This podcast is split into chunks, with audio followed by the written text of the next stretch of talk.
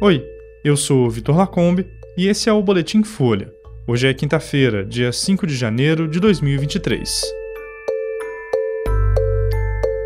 Petrobras confirma mudança na presidência e bolsa sobe com discurso de indicado por Lula.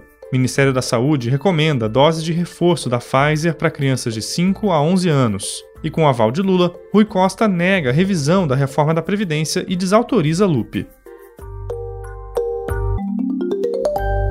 A Petrobras aprovou o encerramento antecipado do mandato de Caio Paes de Andrade como presidente da estatal. Ele foi indicado por Jair Bolsonaro e seguiria no cargo até abril. Agora, ele deve fazer parte da gestão do governador Tarcísio de Freitas, em São Paulo. Com a saída de Paes de Andrade, o conselho da empresa nomeou como presidente interino João Henrique Rittershausen, que atualmente é diretor executivo de desenvolvimento da produção. O presidente Lula já escolheu quem vai assumir o comando da Petrobras em definitivo, o senador petista Jean Paul Prates. A indicação ainda precisa ser formalizada e analisada pela estatal, o que pode demorar cerca de um mês. Prates atua há mais de 25 anos no setor de energia e tem defendido que a Petrobras aumente investimentos em fontes renováveis e na área de refino. Ele disse que o governo não vai intervir na política de preços da estatal e que os preços vão continuar alinhados ao mercado externo. As ações da Petrobras subiram depois das declarações de Prates, puxando uma melhora na bolsa brasileira. O Ibovespa fechou o dia com alta de 1,12% aos 105.334 pontos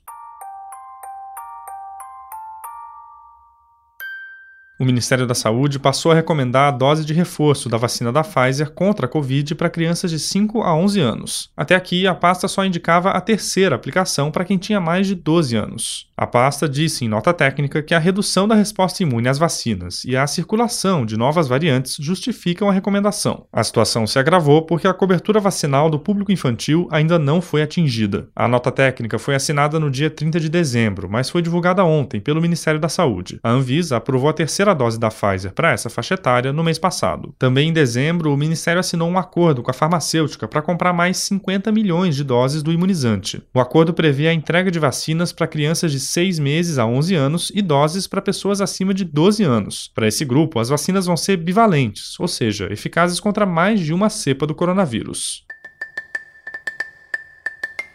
E o ministro da Casa Civil, Rui Costa, negou ontem que o governo esteja elaborando propostas de revisão de reformas. O ministro da Previdência, Carlos Lupe, tinha dito na terça-feira que quer criar uma comissão com representantes de sindicatos patronais, empregados, aposentados e governo para discutir mudanças nas regras de aposentadoria. Ele chamou isso de anti-reforma da Previdência. Mas Costa disse que qualquer proposta vai ter que passar pela Casa Civil e que isso foi algo tratado com o presidente Lula, que é quem vai decidir quais projetos vão ser encaminhados. A primeira reunião ministerial da nova gestão está marcada para amanhã. De acordo com integrantes do primeiro escalão, o objetivo é alinhar as ações do governo e determinar que anúncios devem ter antes o aval do Planalto. As falas de Lupe na terça foram mal recebidas pelo mercado financeiro. Depois do discurso, a bolsa encerrou o dia com queda de 2%, enquanto o dólar foi cotado a R$ 5,45, o maior valor desde o final de julho.